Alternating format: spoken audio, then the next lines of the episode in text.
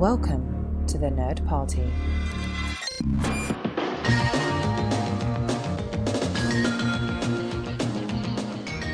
Welcome to Great Shot Kid, the podcast on the Nerd Party Network that looks at the overlooked pieces of film work and the behind the scenes technical stuff that you love to know about.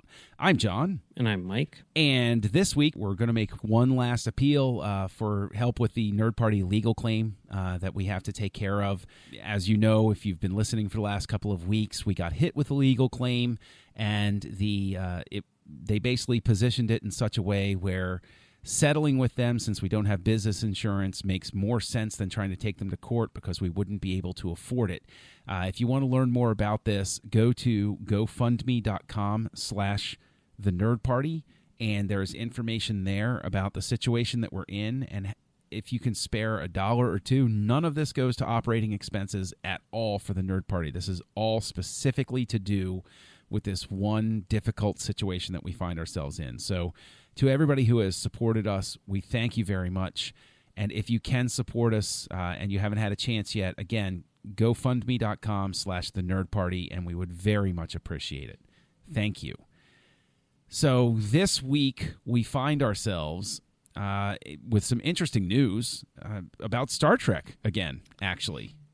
Yeah, a lot of Star Trek news, to be honest. It was Yeah. like kind of an explosion over a couple days. You know, first they announced that um, filming, if you want to call it that, digital digital capturing, as I like to refer to it, Yes. on the new season of Discovery has begun with uh, Alex Kurtzman directing the pilot, and they showed like a lot of like stills of like the new um, Enterprise uniforms and everything. Mm-hmm. What, what did you think about those?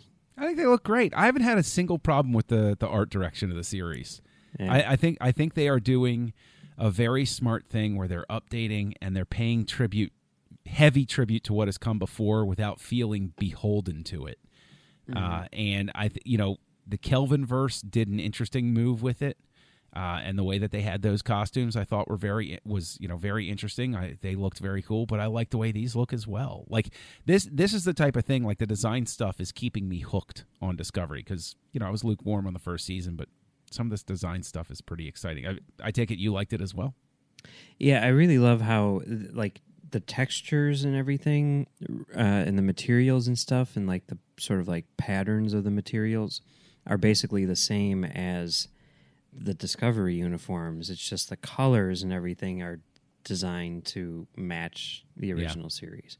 So that, that I thought it was really cool. Um, and you know, we found out that Jonathan Frakes is directing episode two, which they're shooting right now as we speak. So that's cool. And um, you know, then the next day, uh, the CinemaCon was going on in Vegas, which is the National Association of Theater Owners Convention, and, and the studios trot out their product, you know. And Paramount came out, and you know, from what I understand, they didn't really have a whole lot of stuff to show, so they were like kind of like padding it out. So like they brought out like Christopher McQuarrie, and they're like, "Here's how we shot this scene from previs to you know final effects or something like that," you know, like that kind of thing. But one of the things which the head of the studio just kind of casually dropped uh, in his in his little speech was that um, not one but two Star Trek movies are currently in development. And this does line up with some stuff that you know we've been hearing from like Zachary Quinto and stuff like that recently. And in fact, you know, the Tarantino movie is still being developed, but there's a second movie which is also being developed, which is the the one with Chris Hemsworth, um, Yeah. which is being written by you know J.D. Payne and Patrick McKay, and it is going to be directed by, as we found out the following day, S.J. Clarkson, who has directed. She's done like basically all TV stuff up till now, but Yeah. like high profile TV stuff. I mean, Right. she's directed for pretty much every show, whether it's House or Bates Motel or Dexter or whatever, Heroes. But um, she also um, did a lot of episodes of the original British Life on Mars show, which I know people really like. Oh yeah, I haven't seen uh, that show, but I know even the um, even the American adaptation, which only lasted like a season or something, yeah, like was really beloved uh, for the time that it was going. That, that, that's one of those ones that's always eternally on the oh I should check that out list. right, right. And and more recently, she directed the first two episodes of two of the Marvel Netflix shows, um, Jessica Jones and uh, The Defenders. So, uh, I I mean, I, I don't know. I, I love Jessica Jones, and I love the look of that show. And, and in particular, I think the like the first episode is the best episode. And I mean, it just knocked my socks off when I saw that. I uh. I really enjoyed the pilot. I never got a chance to watch the show, um, as happens sometimes. Uh, but it, it wasn't co- due to lack of interest. It's just you know inertia and everything like that. But I remember thinking about. I, I really actually the thing that really stuck with me was I, I really liked the the look and the the pacing, but what really stuck with me was with the way the the ending of the pilot was handled. I thought was really well done, and like the just just the choices of how things came together. I thought was really uh, really interesting. I've always meant to go back and watch it, but I was I guess one of the I I don't know what people thought of the Defenders. I don't pay attention anymore. Really, I think they pretty much thought like, okay, we've waited forever for you guys to get you know uh, this all together, and finally, you know, you've all been building up to this, but it took you forever because you did two seasons of Daredevil, and then Iron Fist was just a mess, and then by the time Defenders comes out, everyone was kind of like. We've waited so long that we've lost interest, but now that it's here, let's see what you got. And then when they watched it, they were like, that's it. Okay, can we just not do this whole Defenders thing anymore and just go back to doing individual seasons of all these shows that we actually like, except for Iron Fist? That's kind of the reaction to that show. Well, I personally liked the Defenders. Uh, it's not the best show I've ever watched in my life, but I I enjoyed it, and I I liked the pilot, and I it's not pilot first episode. I liked the Defenders. I, it was fine. It wasn't particularly memorable. I mean, I don't like what they've done with all of those shows with like Madame Gao. I think they've reduced her menace uh, over time, which I always think is it's almost like they took um, they took the Emperor and turned him just into I don't know. I, they they took her a little too too hands on. I guess. I like for me, Madame Gao was always like a terrifying character because she, you know she showed up rarely, and when she showed up, it was like, uh oh, like if she's here, that's terrible. Um, I don't think I've encountered her yet, but yeah. Yeah. No, you have. Um, Madame Gao is the one that, if you go back to Daredevil, she's been in like everything, um, but she's the uh, the Asian woman who's kind of short, walks with a cane. She's almost like evil oh, okay, yeah, yeah, because yeah, like yeah. she can really you know kick butt and everything like that. You know, she's like walk with a cane, Right. walk with a cane, and then like kill everybody sort of thing. So yeah, yeah, um, okay. I just I yeah. Yeah, yeah, no. So I have seen that. I, I'm because I'm I'm going through it methodically, which is why I haven't watched season two of Jessica Jones yet. But I've got one episode left in Daredevil season two, and then I get to move on to Luke Cage. Uh, I did. I didn't finish Luke Cage. Uh, you know, things get busy. I got halfway through that series, and that was, but that was really good. I, I, I Yeah. got to go back. I got to, I got to restart it. But season two of Daredevil will always have a special place in my heart because I love the Punisher so much, so incredible. Yeah, I mean, this is definitely the most I've ever liked Punisher. oh, he's so. I thought he's fine. I've never been a Punisher Oh, fan. He's so good, man. but He's I mean, so good. I, I I I thought he was good in this. I don't necessarily know how a his own series is going to work. I can tell you that hundred percent of me loved his series.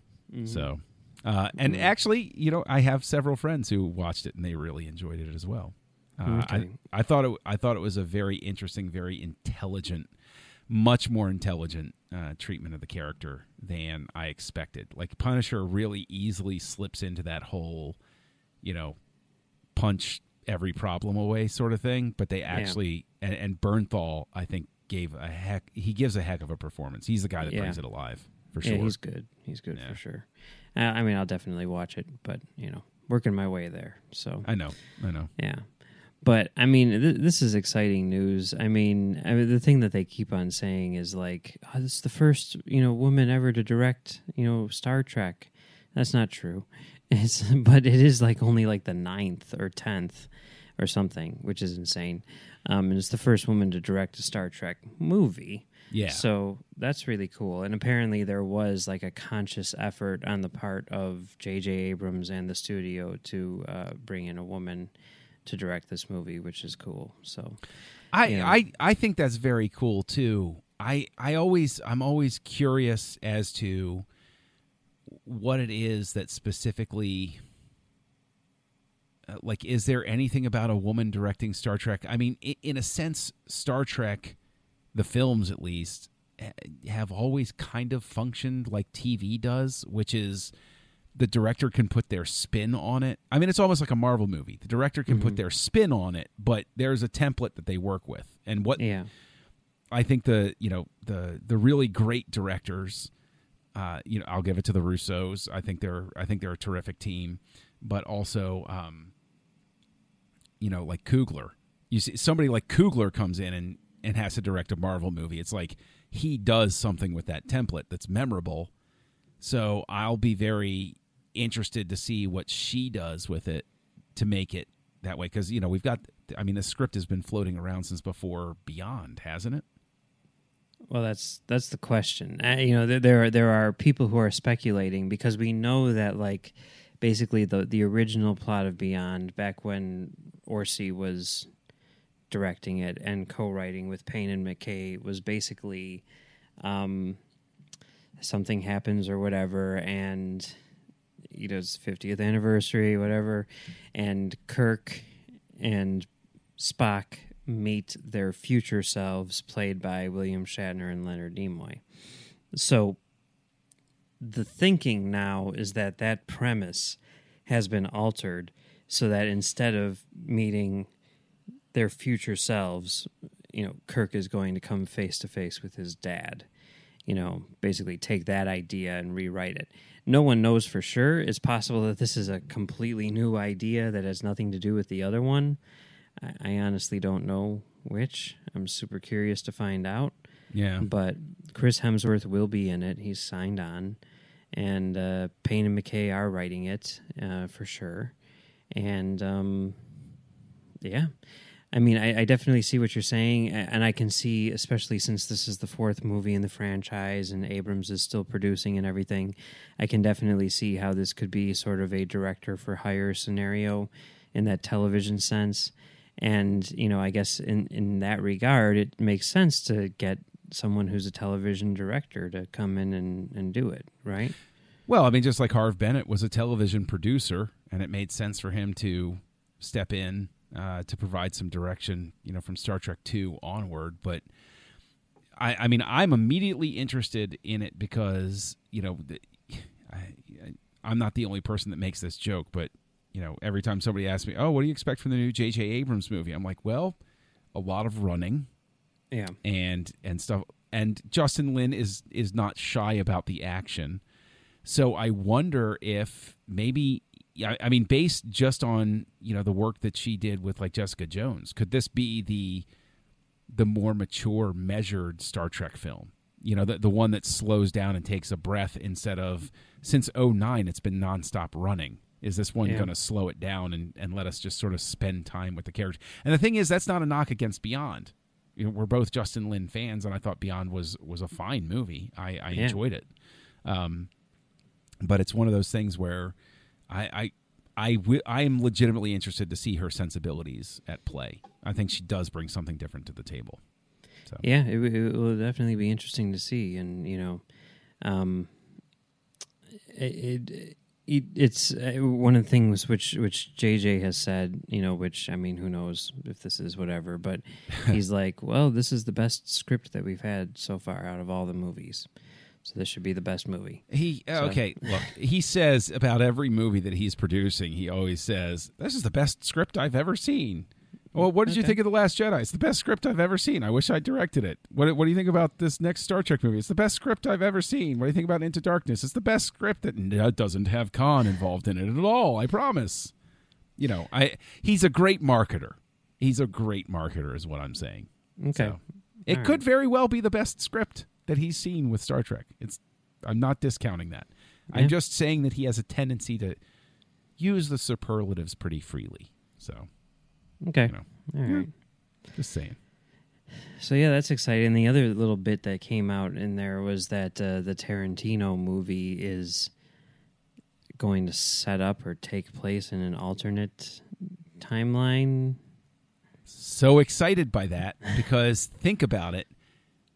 You know what impulse he he must be exercising with it is and and you're the one that, that raised this during one of our, our many conversations through the years. But his original impulse when he wanted to do Bond was he wanted to do a Casino Royale and go back to the past Yeah. and set it in the appropriate time period. right. I'm willing to bet it's that same impulse here where he's like, I want to direct a Star Trek movie, but I want to direct the Star Trek that I, you know, like I want to do me doing a Star Trek movie as if I time traveled back to then, which Right. I think would be real. I, I mean, honestly, it would really screw with my head if he did like a next generation movie. Like if they pull the, if they, the pull the curtain back and like, haha, it's Picard, not Kirk. It's like, wh- ah, like Well, my head I would mean- explode. And that, that there was that po- podcast that he did with Nerdist or whatever, you Yeah. know, where they asked Yeah. him like, "Would you want to do a Star Wars movie or whatever?" And he's like, "No, I've always been more of a Star Trek fan." And he's like, "You could take an episode of the original show and adapt it, and make it two hours." And he's like, "The one that everyone goes to would be City on the Edge of Forever." But you know, another really really good one was Yesterday's Enterprise. So maybe that's it. Maybe Yesterday's Enterprise. Um, I mean, but you just got me thinking that I had not thought about that until you know you brought up the the Casino Royale thing. What if, and this is just me, whatever, but what if it he he does what we were talking about, you know, with like the Halloween movies or whatever, and what what seems to be the new thing. What if he makes his Star Trek three? Oh. sequel to Oh. Wrath of Khan Oh. that doesn't involve any like Spock resurrection BS or any of that other crap. That would be amazing. Uh, that would be so incredibly amazing. I would love that so much. I'd love to see. I'd love to see that because his Star Trek three, like, does he still use Klingons? Because we've seen Klingon Klingons, we've seen Klingons through time, we've seen, uh, you know, Kelvin versus Klingons, Tarantino Klingons. You you want a bloodthirsty alien species? I mean, he's you know that that would be no joke, and I could see him having a thing for. Uh, the way the Klingons were were presented in three, and like wanting to to embrace that. Yeah, I mean, I'm thinking like basically he ignores three and makes a proper sequel to two. You know? Yeah, no, exactly, exactly. that could be amazing. Oh man, have Kirk go back, and he's got Carol And Marcus. it's R rated and everything. and Yes, I, I could I could definitely see that working because we know that he thinks like Wrath of Khan is one of the best movies ever made. He said that. So where would Sam Jackson show up in his uh, Star Right. Trek three? He could be anywhere, right? He could be Yeah. any. He could be the villain, right? He could be, but I'd be willing to bet that he's going to be somebody. He's going to be the Admiral or something like that. Yeah. the guy that that Kirk would have to overcome. Yeah. Oh man, wouldn't that be so great? That's a great thought. Hmm. That is a great thought. Because well, and actually that would also explain because what other idea could somebody have that would make, you know, Abrams in the studio say, "Oh, oh wow, that's amazing. Yes, we want to do that." I mean, what an incredible spin on things. Yeah. Now I'm thinking down that that line and I'm like that that's an amazing thought because really you have everywhere to go after Star Trek 2. If you ignore the stuff that comes afterward, Mm-hmm. there are like a billion different directions you could go. Yeah. That's really interesting. Hmm. I like that. We will have to think about that. Yes, we will. Yes, yes, we will. I mean, Huh. sh- shoot, they could do yesterday's Enterprise, only with that where they have to go back in time. You know, like the timeline is altered, and now Spock is alive, right? Oh yeah. Oh. So he'll have okay, if it's in an alternate timeline then he's not obligated to use the cast from the Kelvin No. verse. No, He can recast it himself for whatever. Right. yeah. Oh, that's interesting. That's that that would be very that would be so disappointing though. Can you imagine how disappointing that would be if you're uh, you know Zachary Quinto or anybody else uh, you know it's like oh my gosh Quentin Tarantino's in, in he's involved in a Star Trek movie and I'm a Star Trek character. oh, it's an alternate timeline. We're re, we're recasting everybody. And-. And one of them said that they all got emails or something like that from JJ saying like, "Guess who stopped by the office today to pitch a Star Trek idea?" You know, uh, so I don't know. It's weird. It's it's definitely it's definitely got me excited. You know. Yeah, I mean the fact that they are, you know, after so many years of neglecting the franchise and everything, now they're like, we've got two ideas that we like, and you know, Karl Urban said he's like, I expect that we will start shooting by the end of the year, so we could very well get this movie maybe in fall of of next year or something you know? I mean we could Yeah. get this movie in 2019 it's quite possible So wait a minute though, because if we're because I'm trying the, to work the, this. the, Yeah. I'm sorry, the the Clarkson movie would shoot next year. So here's here's the question, right? Yeah. And I think I think we've talked about this before. I know that there was talk when Discovery was coming out that there was some agreement between Paramount and CBS where one had to give six months leeway to the other or something like that. Do you think that's still in effect, or do you think that was No. never actually the case? I, I think it's over with at this point. Okay.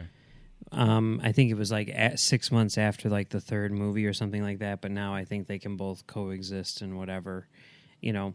But I mean, one interesting thing that we we have learned, which is very strange, and I don't know if this goes the other way too, but apparently because of the whole split or whatever, the TV shows are not allowed to use any characters from the movies. So you can't have Carol Marcus on the show. You can't have General Chang on the show, which I always thought would be really cool.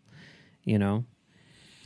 You know that well, yeah, because I, I mean, imagine doing something where it's like uh, Chang and Kirk fight, but they never see each other, or you know, it's it's like a balance of terror sort of thing, and Yeah. then and then so Star Trek Six, it's like I have so wanted to meet you, Cap. Like it's you know, it's a leftover sort of Mm-hmm. uh, thing, uh, but we'd have to get to the point where we have uh, Kirk in it anyway. But I mean, no. See, the thing is, I, I would have a, uh, I'd have too much of an impulse to have Carol Marcus in it and just never name her. Have her like walk up and like say something or do something, and, and some character be like, "What was her name again?"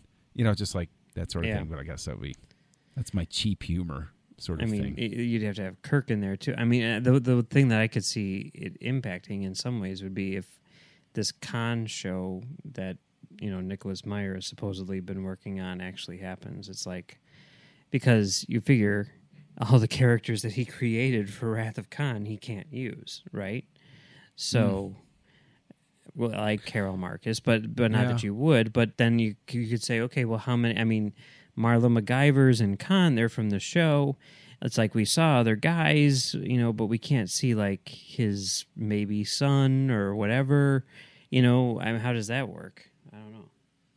Well, his his son had the same name as his right hand man from Space Seed, so Did he? yeah, oh, Okay. yeah. So I, don't I always figured he was just named after him, sort of thing.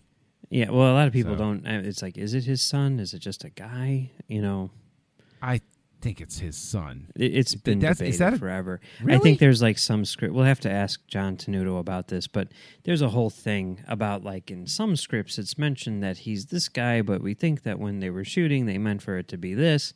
And it's one of those things where it's ambiguous, and you know, I always just took it at that it's his son, and that's why because that's the whole parallel with Kirk and his son and Khan and his son. I mean, That like there's a whole yeah. parallel through the whole film. Yeah, I, I figured that that was just a thing. So I don't. I don't know. Yeah. Yeah, you know.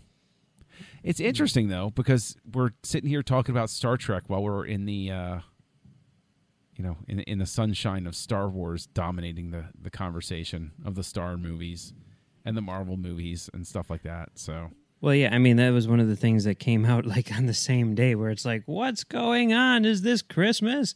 Um, the the the announcement of the new Star Wars animated series, Resistance. Yes, Star Wars Resistance. What do you what do you think about that? Yeah, I'll give it a shot.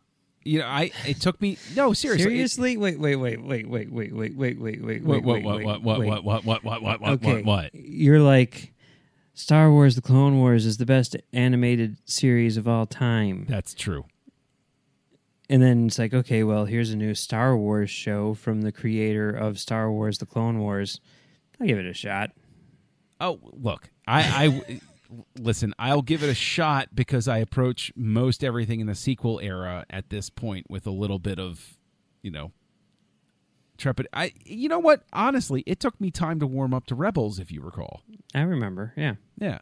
So I maybe maybe I'm just coming at it and look, man, I know it's not a popular thing to say, but yeah, Last Jedi burned me a little bit. And I'm Okay. kind of like, you know, I so like it in all honesty, Solo is the thing that I'm I'm focused on right now. And the more I learn about that cuz like Ron Howard was just on the Star Wars show. Did you see this where he did the uh I watched the Arrested Development thing. It was I thought great. that was very funny. yeah, they did um, a good job there.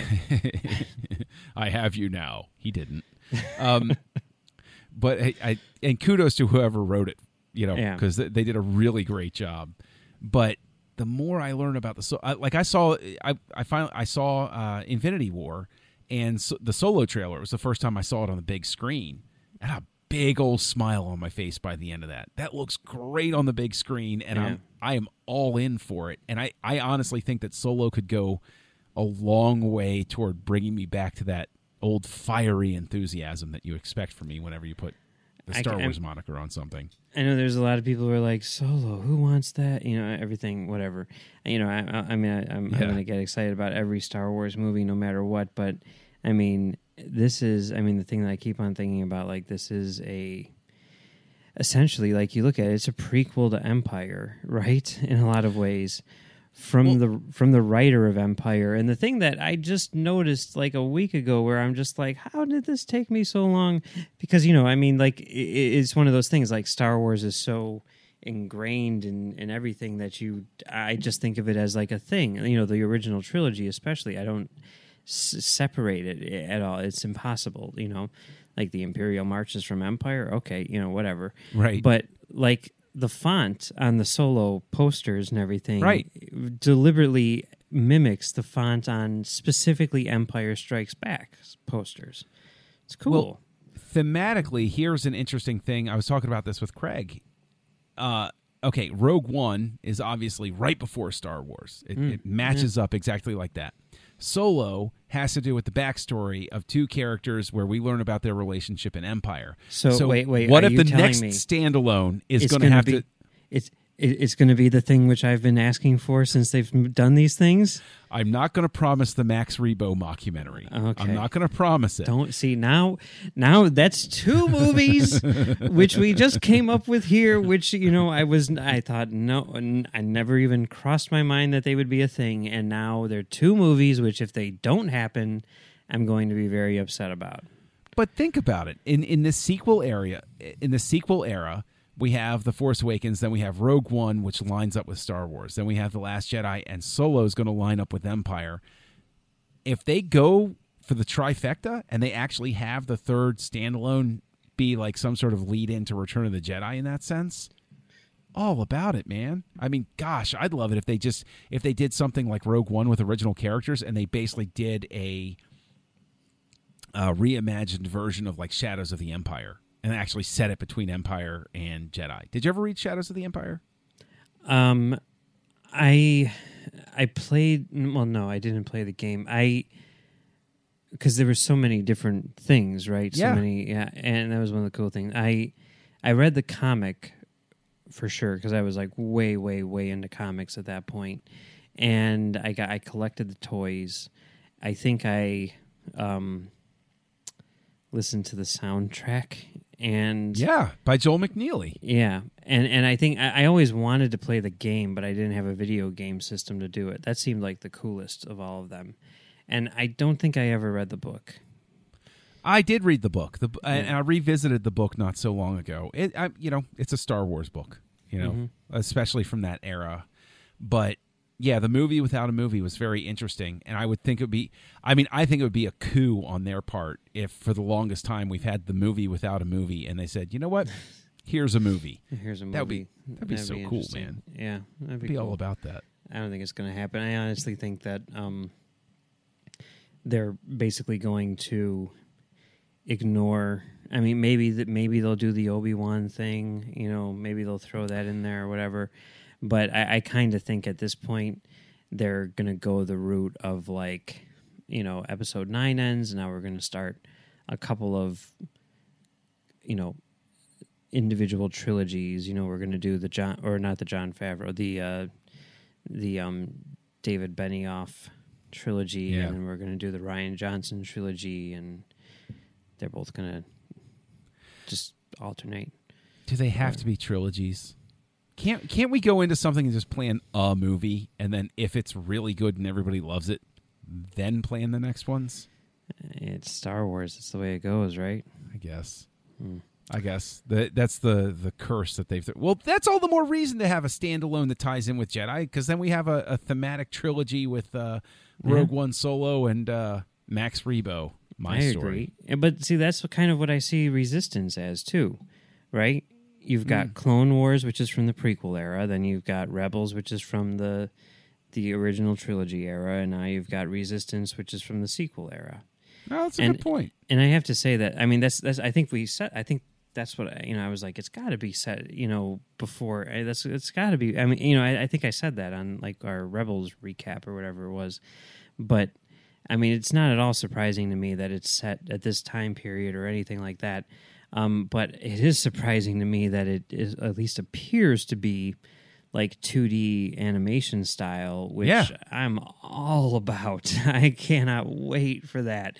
I mean, and and just sort of like the premise of it being like, you know, inspired by like you know dog fights and everything. Like that's always been you know sort of my favorite part of Star Wars. I, I I've never really cared about the Jedi stuff or the mysticism. Not to say that I dislike it or anything, but that's never been the thing. You know, I've, I'm always about Han, not Luke. You know, mm-hmm. and, and and that sort of thing. So. I'm so so much about resistance. I cannot wait for this show. I, I think it's going to be awesome. I think it's going to be, you know, the best of the the three. It might even be better than Droids. I don't know. Well, I certainly hope that the efforts to uh, to make resistance have not been futile. Nothing. No, I got Nothing? it. Uh, No, I I got it. I'm just stunned silence. Uh, that's all I. That's all I can muster right now. But I guess that's I, we need the sound of a ship uh, suddenly dropping out of warp. You know, where's the alarm klaxons for everything right now? So I had to go for it. You, you got to try something. no, I I, I appreciate you get an A for effort for sure. Oh, thank you, thank Yeah. you. Yeah. Well, I, I think it's I think it's inevitable too, because everybody else in the universe is talking about Infinity War hmm on a grade scale of A to F. Where did you fall with Infinity War? I, I think it's a B for sure. Okay. It's really good. Yeah.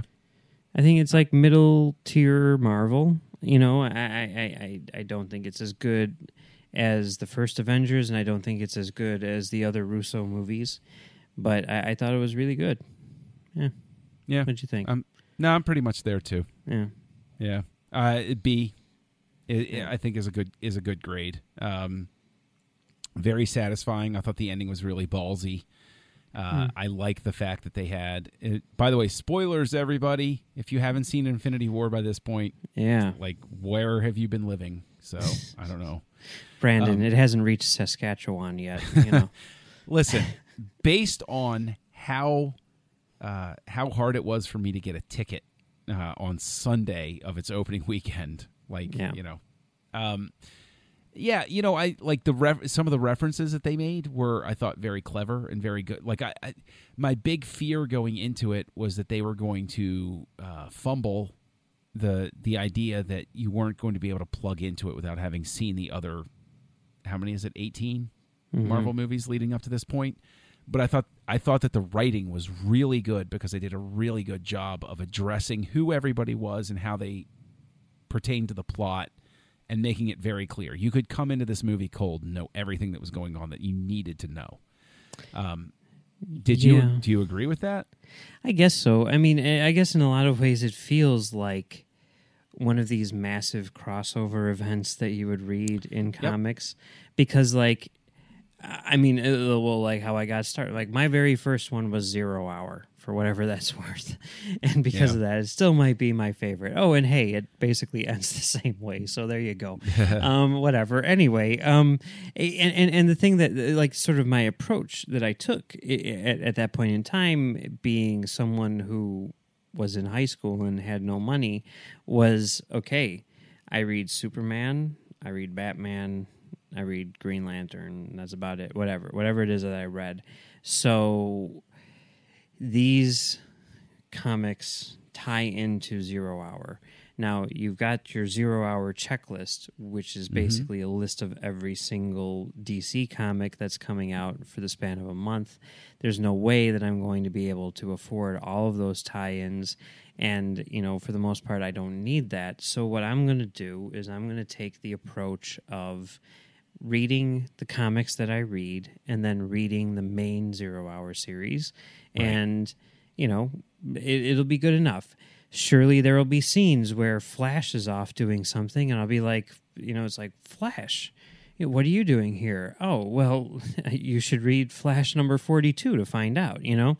And you just go like, oh, okay, yeah, yeah, yeah, yeah, yeah. Okay, so he was off doing something you know Yeah. and and that's kind of how it felt like going back and forth between all these things Eh, you know i mean the advantage in the comics is that you've got entire issues which can expand on these individual scenes whereas here you don't but it, it really did feel like that in, in a lot of ways you know Yeah, my first uh the first crossover I can really remember paying attention to was Inferno, the one where Mister Sinister showed up with the X Men. Um, okay yeah Madelyne I, I Pryor. wasn't a marvel guy at all Uh, I was, you know, honestly, I, I always loved. I mean, saying you love Batman, I mean, like just that's a given.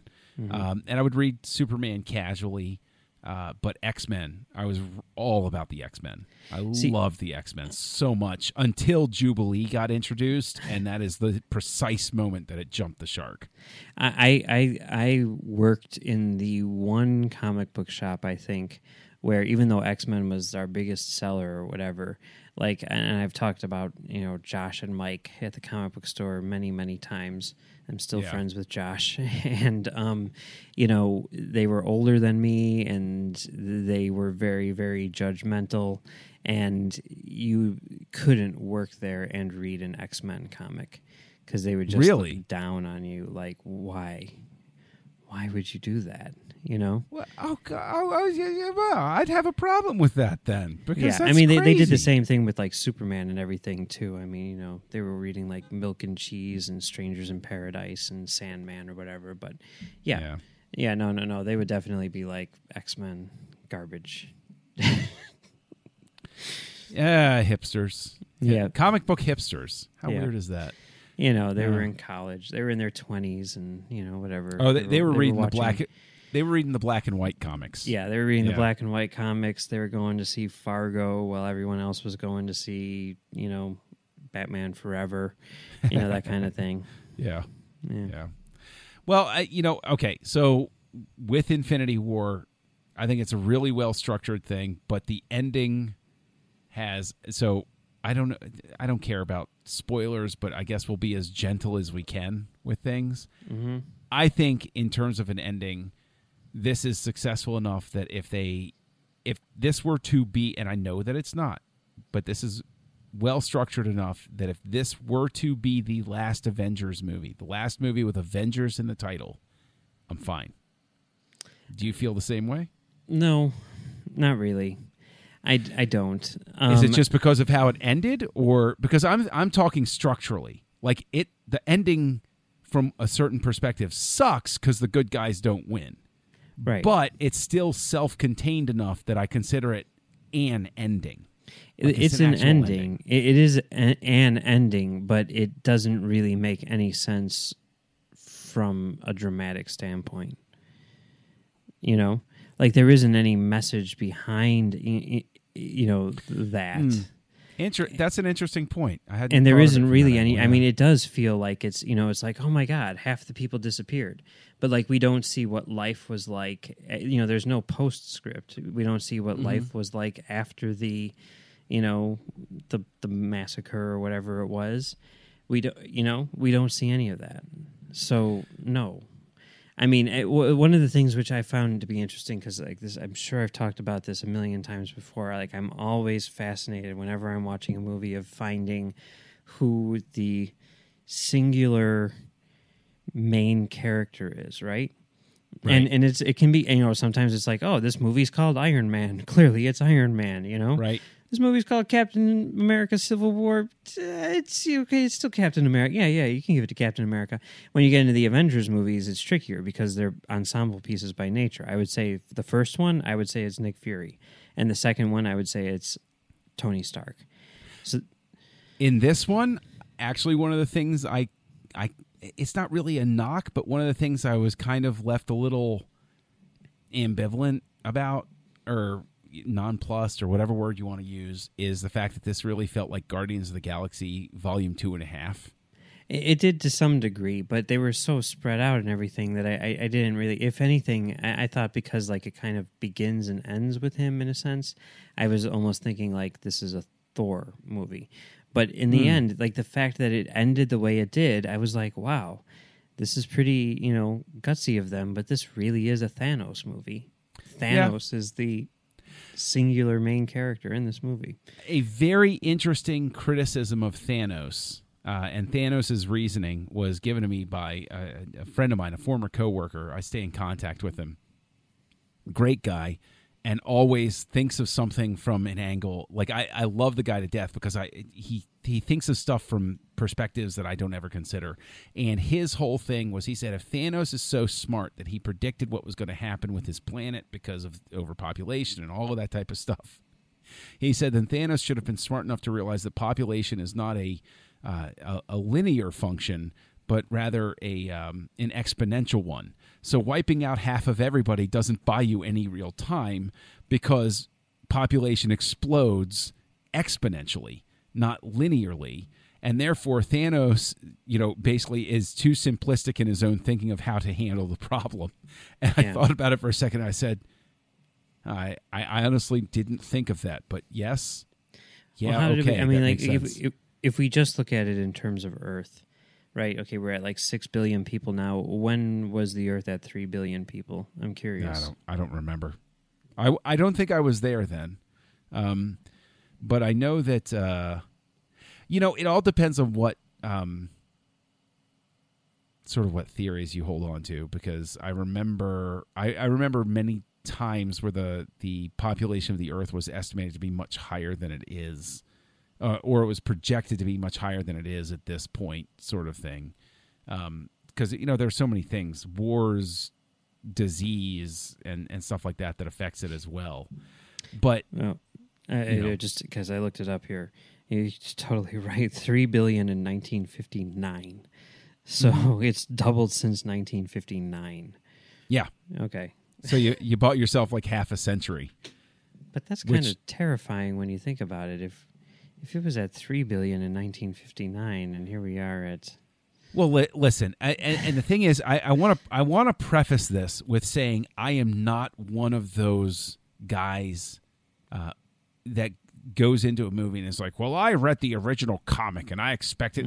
Obviously, I am not like that. Okay, huge caveats. Did I read Infinity Gauntlet? Of course, I have. I haven't.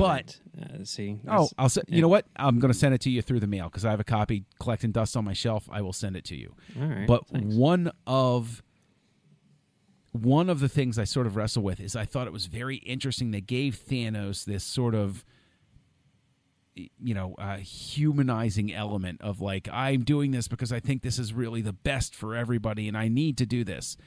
And from one aspect, I'm like, well, number one, you weren't having trouble wiping out half of the population of planets, apparently, but you didn't need these gems. Like, that's really you. You were having a, a fine time of it.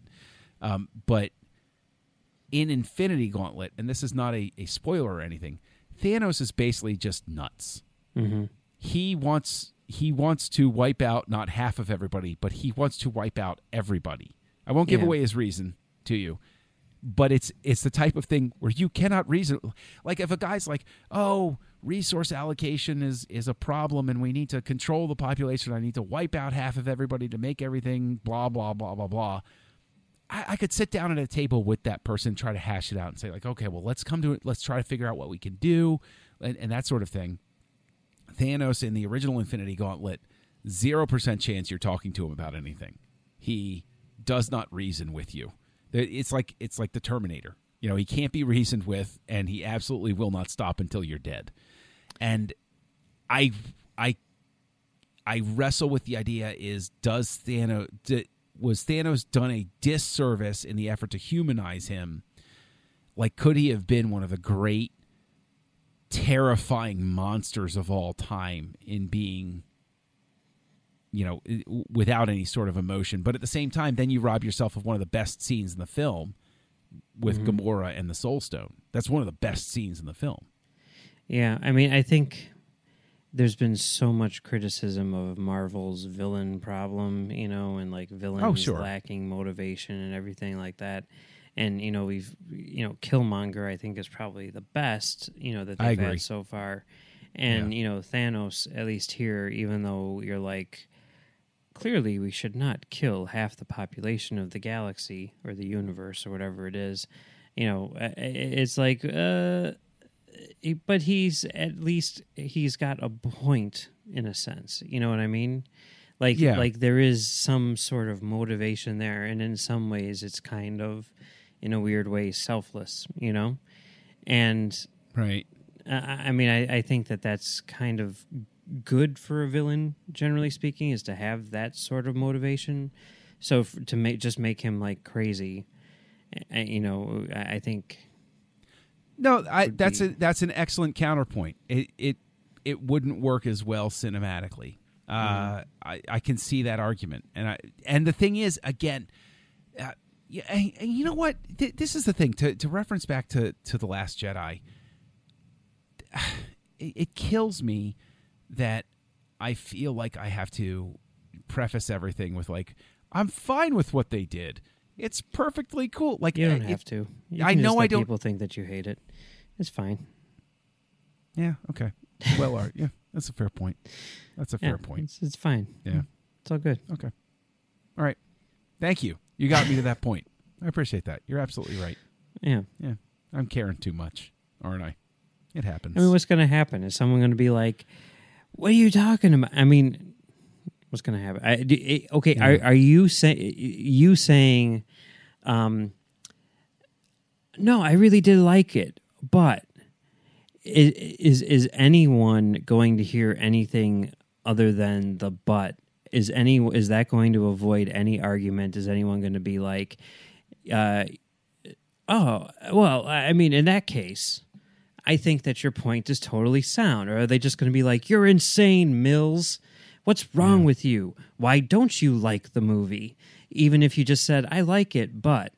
So just stop prefacing it. Just say what you have to say and let people decide for themselves whether or not you like it. And who cares? Yeah, I feel like we have this conversation every so often because I, I just I get to that point where I'm just like I just don't want I just don't want to have the fight. Like eh, it's I get It's not going to avoid any Yeah. fights. Every you're still going to have the fights. that's a good point. There's just going to be a That's preface in front of it, which no one's going to pay attention to. That's a really excellent point.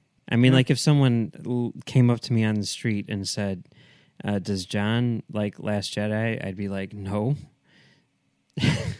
But and I, I, don't know do. how many times you told me like I like it. Yeah, that's a good point. that's a good point. So there you go. Yeah. Okay. Okay. Yeah. One thing I do like though, Mike, is getting in contact with you online. So, Oh, uh, cool. w- so that I can tell you why you're crazy for disliking the Last Jedi. listen. I follow you on Twitter simply because I'm like Khan, and I Mm-hmm. sit there and say he tasks me, and I shall have him. Yeah. so, where can people find you online? Well, you can find me on Twitter at Mumbles3K, and you can also find me on my website, filmdamagepod.com, where I do a show called Film Damage. uh, where we talk about uh, movies from the perspective of the booth. We look at things from a a projectionist point of view. And this week, uh, I believe, if you tune in, we haven't recorded it yet, so ooh, hear that thunder.